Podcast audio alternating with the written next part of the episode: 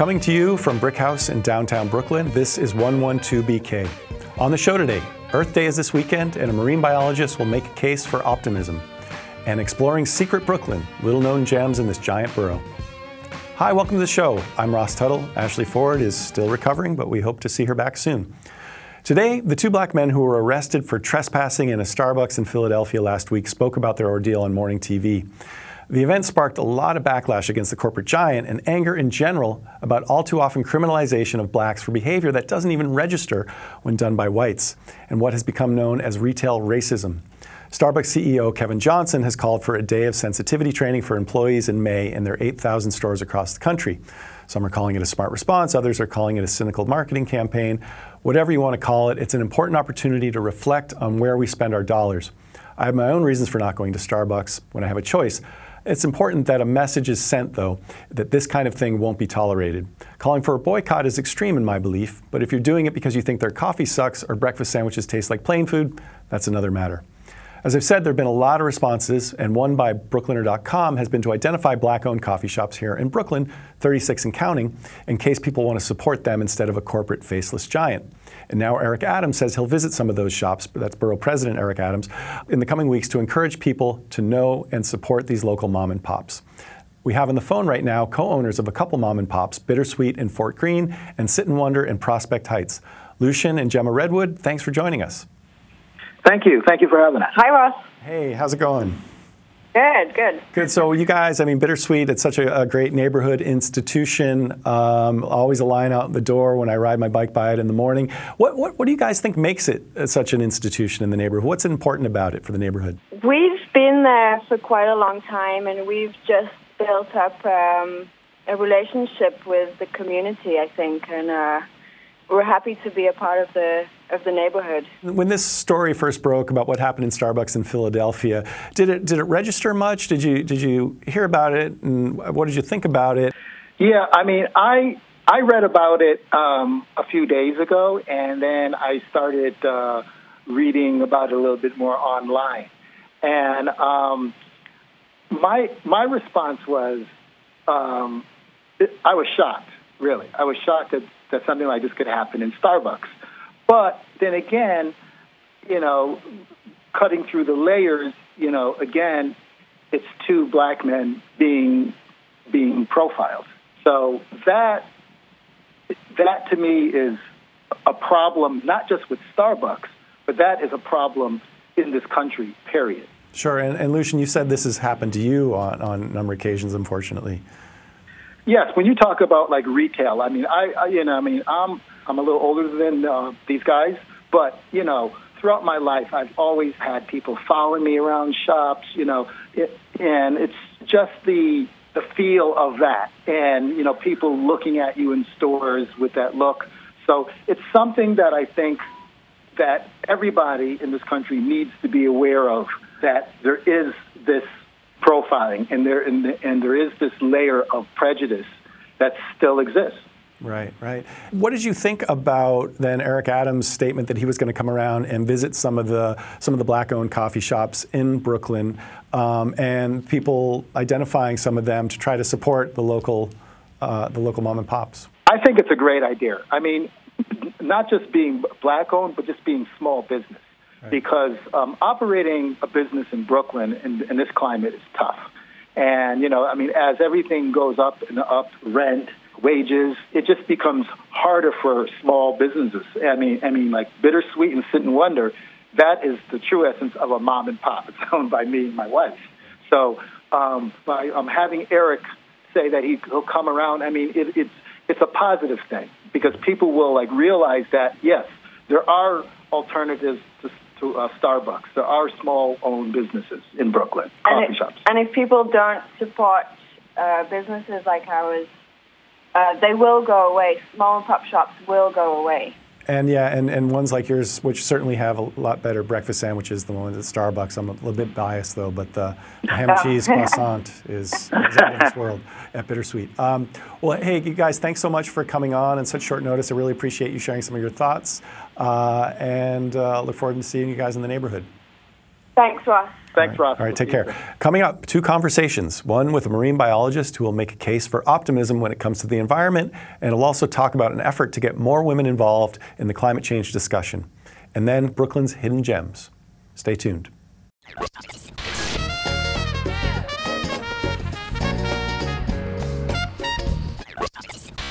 Right now, we have an environmental protection agency that wants to roll back regulations for auto emissions, the Clean Air Act, etc.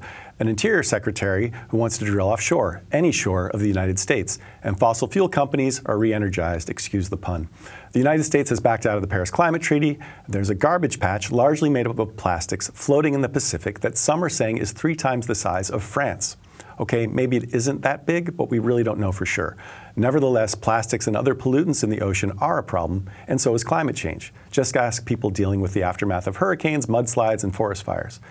And just, that's just scratching the surface of our pollution problems. But our next guest considers herself an Earth optimist. No, she's not a climate change skeptic. She's a Brooklyn based environmental scientist, marine biologist who studies the impacts of climate change on sea life. She also works to empower women and girls to get more involved in environmental science and the conservation surrounding climate change and what can be done to promote conservation. Since the 48th annual Earth Day is this Sunday, we thought we'd invite her on the show to talk about her work on both fronts. Alicia Perez Porro, thank you for coming on 112BK. Thank you for inviting me. So, can you just tell me real quick, what is Earth optimism? So, Earth optimism is a movement around uh, climate change, but with an optimistic perspective. We are always hearing stories about climate change and how basically the, the world is going to end mm-hmm. and we are all going to die. Mm-hmm. And this is a whole new perspective because there are a lot of people working to um, fix climate change effects and prevent uh, these effects to go further. And all these people are actually having some success and this is the movement that is sharing all of these mm. successful stories around climate change mm. to make us all feel better and to still have hope because there is still hope. Right. There's a lot of things that we can do, and there's a lot of things that we can um, try to fix in a sense. Mm-hmm. So, not to give us false hope, and these are scientists who are part of this movement, right? And people yes. who are coming up with solutions. Yes. H- how does it tie into your work? And I mean, you know, tell me because it sounds like you're coming up with some solutions, um, and you can tell us. I don't think I mentioned in the introduction that you work with sea sponges. Yes. so, um, so as, as, you said, I, I, am a marine biologist, mm-hmm. and I, I, work at the Smithsonian at the National Museum of Natural History with marine um, with marine sponges. And what I do is that I use genomic tools to study how climate change affects these marine sponges and the environment where they live. And in in my research, or not exactly my research, but some colleagues' research, what they are discovering is that actually sponges are not doing that bad with climate change, and corals are really suffering the most. Mm. But sponges are coping with climate change effects, and this is leading sponges in some reefs, like Caribbean reefs, to take over the reef. So in Caribbean reefs, uh, some research is um, showing that they are switching from, from being coral dominated to being sponge dominated. So this is a little bit of an optimistic story mm. because at least sponges are not all of them dying right. and so we don't we, we talked on the phone i don't know if we can we can't qualify to say whether it's a good thing or a bad thing it's just a thing and sponges are kind of winning in maybe in the climate change situation but you're finding ways that maybe you can pull some of the, the, the genetic material from the sponges and maybe help kind of um, introduce that to other species? Is that? So this is not exactly what I do. Okay. but uh, yeah, this could be a possibility. Right. Yeah, this is, um, I don't know if you hear this technique, CRISPR, it's being all over the news, mm-hmm. how you can modify genetically uh, organisms. Uh, and we are not doing this with the sponges, but there are some researchers that they are uh, thinking about doing this with corals, for instance, mm-hmm. and they are like, um, some corals can be resistant to climate change effects, and they are like trying to find out why and if they can genetically genetically modify corals and transplant them back right. to the ocean. Mm-hmm. So uh, we can have genetically modified corals growing in the ocean that they are going that we know that they're going to survive climate change. Mm-hmm. So and what I what I do is I try to identify the, the genes that make sponges resilient mm-hmm. to climate change. Mm-hmm. And I do I do um, basic research, but my basic research can help other researchers that do more um, application mm-hmm. In maybe I don't know the thing that we were dreaming about that right. maybe they can get these genes that I am describing and modify some other organisms or these genes can be the key for other organisms so you can know if oh this organism is going to survive or this one is not going to survive mm-hmm. based on if they have these genes for resilience activated or not. Mm-hmm. And so this gets into a, a, basic issue for me when we talk about climate change and the environment issue, where, where science is moving ahead because it has to and because we have to as a, as a species to survive. But it does nothing alone to kind of deal with human behavior. I should mention um, and we spoke off camera about the environmental activist who, mm-hmm. who killed himself um, this past weekend. And, and, the notice that he left behind was his, his despondency over the way that he felt we were going with this administration and just with the environmental movement. He wanted to make a very bold statement with his death. Um, but also, he felt like people weren't sacrificing enough. And so I know, but you work on, on that part of things too, but trying to motivate people to get mm-hmm. more involved. Um, can you talk about that a little bit? Yeah, sure. Um, first of all, I didn't know about this uh, guy committing suicide. It was a total shock when I found out, and it's a really sad story. And, and certainly, there are a lot of reasons to be to be sad and to be a, a pessimist about how things are. Mm, going, mm. especially if we take into account the administration that the U.S. have right now. But I think that um, related to, to earth optimism, um, what I usually say to people that they ask me, what can we do? Is, uh, and I, I, I, think that I share this quote with you over the phone, is nobody can do everything, but everybody can do something. Mm-hmm. And I think that part of the pessimism is because we try to do everything, mm-hmm. and we cannot do everything because A, not everything is under our control, and B, if you try to do everything, then you are completely unhappy.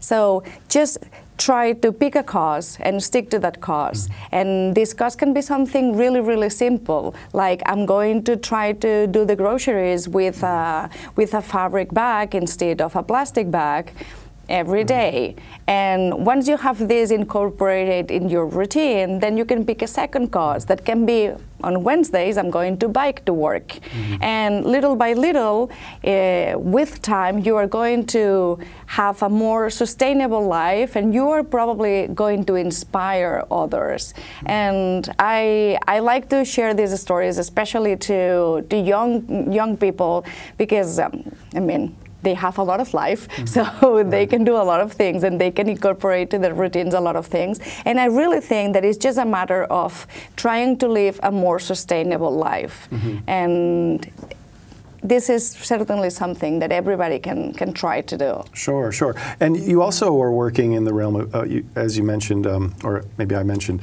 trying to get women and girls more involved in, in STEM, in, in science, technology, engineering, and math, uh, more engaged in the conversation. Why, why is that?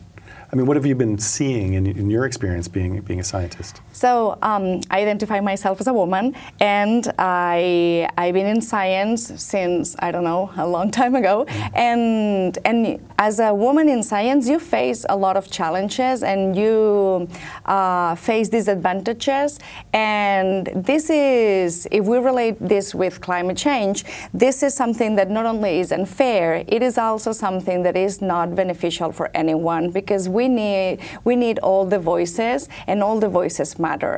And right now, in in leadership positions, making decisions for climate change, there's a um, sad lack of women in there. So we are missing 50% of the population in this world. There are women, mm-hmm. and uh, I'm, I'm, I, be, I became this passionate advocate for women and girls in science because I really believe that our voices matter and we need to to use them and we have a lot of things to say and it's not better or worse it's just different it's mm-hmm. a different perspective sure. and it's it's important well and I also read in some of the literature with Homeward Bound which is one of the organizations right that tries to get mm-hmm. um, women and girls involved uh, in in the sciences uh, and, and talking about climate change and being part of the conversation, that it, it is women around the world who usually bear the brunt, at least, of the immediate impacts of climate change um, when there are droughts, for example, right? Yeah, women that's who correct. have to, who are the ones who are collecting water in, in drought-stricken places, right? Yeah. Having to walk greater distances. What are, I mean, so what were you, was that some of the inspiration as well? Yeah. Uh, so one of the things that we discovered, not we discovered, but that was a case study during our time in Antarctica with Homeward Bound, is that women suffer more the consequences of climate change effects than men, especially in rural areas. That means that these women have also the key in their communities to fight climate change. And um, one one case study that we did was this community of women in Morocco mm-hmm. that they convinced all the men to stop cutting the trees around the village and to start using uh, solar ovens. Mm-hmm. And that was a, a, an example of how women leadership in rural communities, the most affected ones by the effects of climate change, can be true leaders to fight climate change if you give them a voice. You know, to get back to the to the oceans because that's your area of research. I wonder, you know, one thing I think there was. Um, a report out, you know, in, in you know, a lot comes out around Earth Day, right, about mm-hmm. the, our, our what's going on here. I mentioned the, the big garbage patch in the Pacific. There was something else I saw about all this effluent that's going in and creating these dead zones in the ocean. Um, I think the um, Earth Day Network is which is maybe kind of an offshoot or a website that's related to Earth Day. I'm not quite sure what they they're they're targeting plastic, you know, and yeah. our over over reliance on on plastic and how that's finding and microplastic and fibers are finding their way into the ocean. Um, I mean, what are you what are you seeing there? I mean, I don't know if you you examine that space at all. I'm sure you're aware of it, but what in that? Uh, what how can we look at that and feel?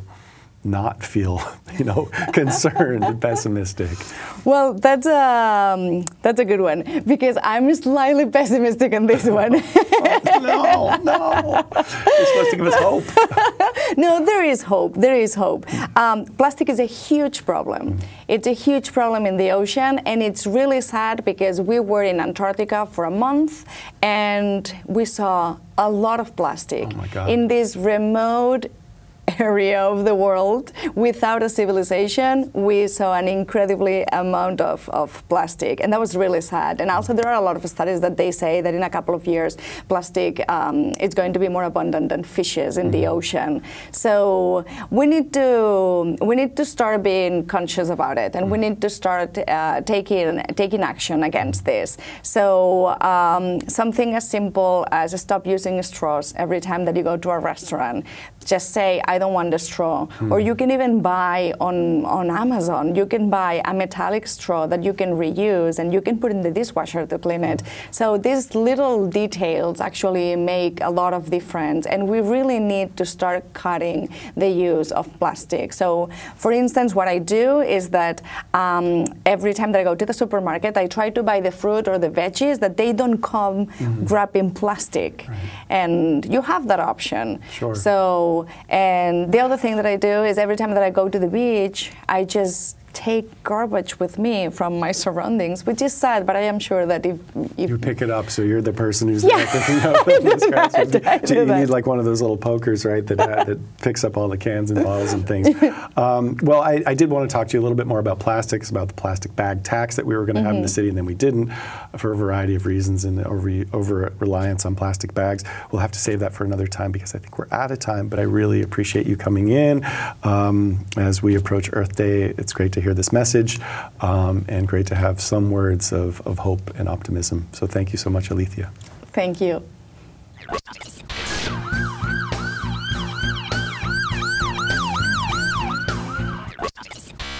Do you ever feel like you're getting bored of Brooklyn? How many times can you go to Coney Island, Prospect Park, or Smorgasburg? Okay, a lot, but it's easy to get stuck in a routine and feel like you've explored all there is to explore in this diverse, vibrant, strange, innovative borough. But chances are you haven't. And if you're looking for inspiration, we've got a couple of folks who can give it. They're the authors of this book, Secret Brooklyn, which tells where you can see the world's smallest Torah, church robots, and the world's oldest subway tunnel, and Hobbit doors. Hobbit doors! We welcome Michelle Young. Thanks for joining us today. Thank you. And Augustin Pasquet. Thanks for coming on 112BK. Thank you for having us. So we were just talking briefly off camera. Um, Michelle, I asked you, you know, how this sort of all got started. Can you tell me the origin story of this book? Yeah, so this publisher, Jonglez, is from France, but they publish books in English all around the world, all written by locals. And we had previously written a book called New York Hidden Bars and Restaurants. Oh, cool. And uh, we knew they had a book, Secret New York, and we said to the publisher, you really should have something about Brooklyn. It's really hot around the world right now. Um, it used to be its own city. Right. Uh, let's do it. So he said, if you have enough places, we can we can do that. Uh-huh. So, Augustin, you guys got to be Brooklyn explorers for this book, right? I'm, I mean, I'm imagining that you may have known some of these places already, but you got to dig a little bit. How was yeah, that? Yeah, exactly. And it was very exciting because we had just moved to Brooklyn maybe like a year or two before, not a year before we started this project. And so this was really like a crash course uh, uh, learning uh, learning Brooklyn. And so that was very very exciting for us. And while we did know approximately like 25% of the locations in this book, we get we got to learn and discover and explore like many many more. So it was a very very exciting time. Yeah. So, what qualifies kind of as offbeat, you know, in your book when you are looking for places that maybe are little known gems? What do you, what do you look for? Um, you know, in our company, Untapped Cities, we say that we only publish things that make people go, what?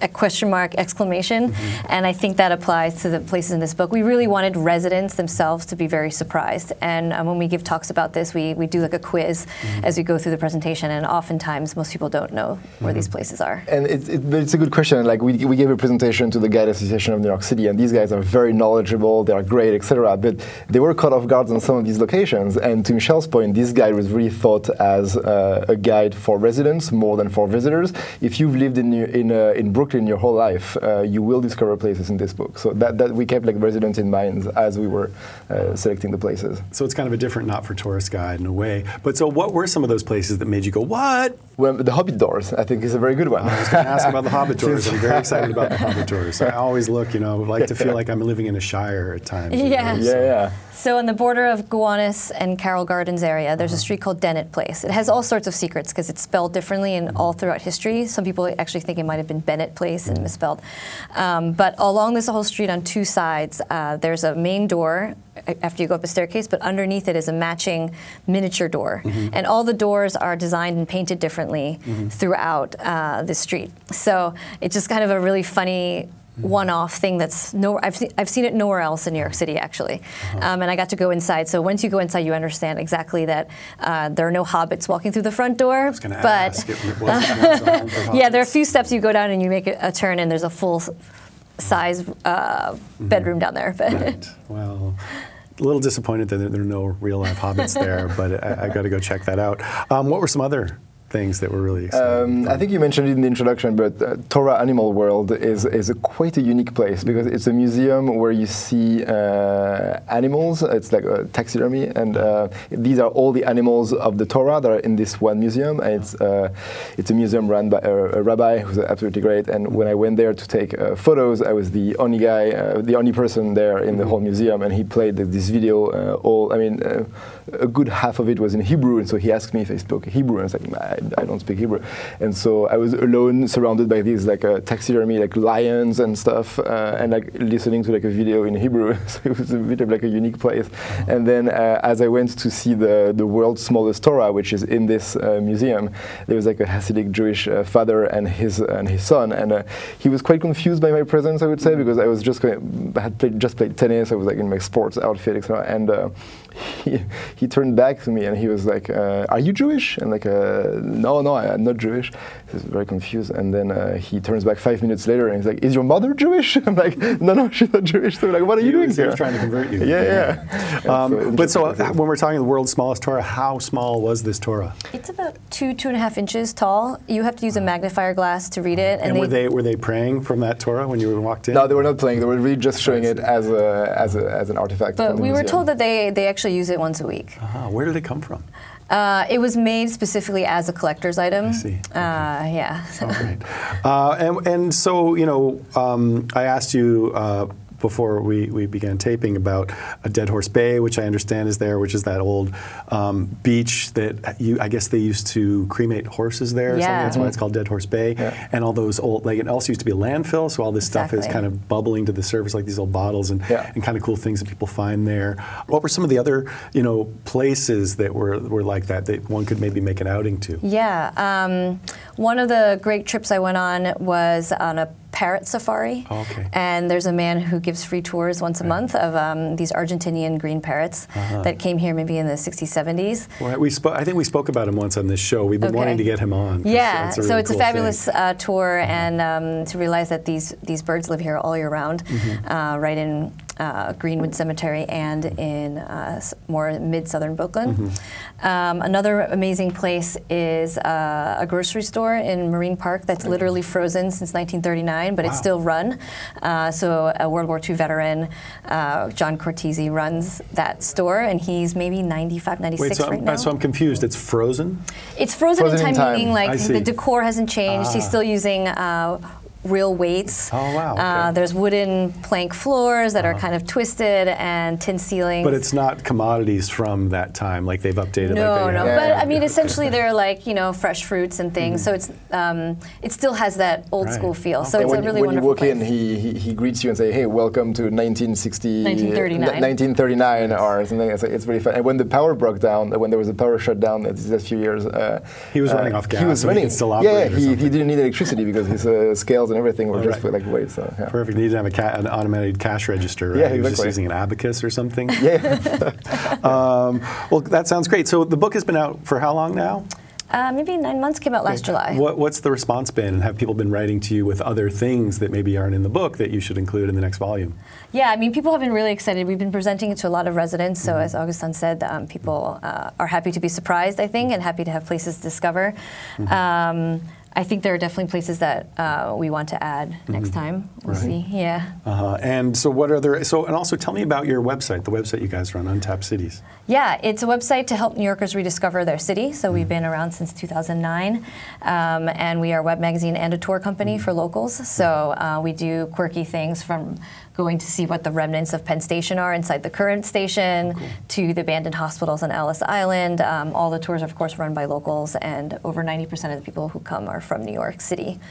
Yeah. Oh, cool. One other question I, I'd be remiss if I didn't ask: um, Are there any hidden gems in this neighborhood that we could walk out our door and see in Fort Greene? Uh, one that's very close by is the uh, former Paramount Theater that's um, in Long Island University. That's right now a basketball court. Uh, and that's being converted back into a theater, yeah, actually. but it's one of the grand movie palaces uh, from you know the 20s and 30s. Yeah, and I- I've been in there. It's a, it's a little strange, an odd experience when you walk in and you see this sort of, you know, uh, all the, the velvet and the, you know, Yeah, the red I ruby colored, just- and then all of a sudden there's a basketball court there. And there's people actually even like a, an organ that comes out of the stage, and it's a Wurlitzer organ, and there are and very by stage in we there. mean basketball court. Yeah, yeah, yeah, sure. There's also remnants of the Atlantic Avenue Tunnel that are around here. Uh, I know um, Bob Diamond used to give these amazing tours where you he do go those anymore? Like no, they kind of they was- put those barricades up and people Yeah, are go- going, go you know, down the plunging manhole. down in the middle of Uh, yeah, unfortunately more. he was shut down, but um, there's a restaurant that discovered some parts as they were expanding a speakeasy downstairs. So it's under the restaurant Chez Moi in a place called Le Boudoir. on Atlantic Avenue. And there's like a former coal room that they've uh, refurbished. Right, And so it's that's an amazing spot around here. Well, that's great. Well, so in like the 30 seconds we have left, and you know, I referenced this at the beginning, and maybe this is just me, that people do tend to get stuck in their routine.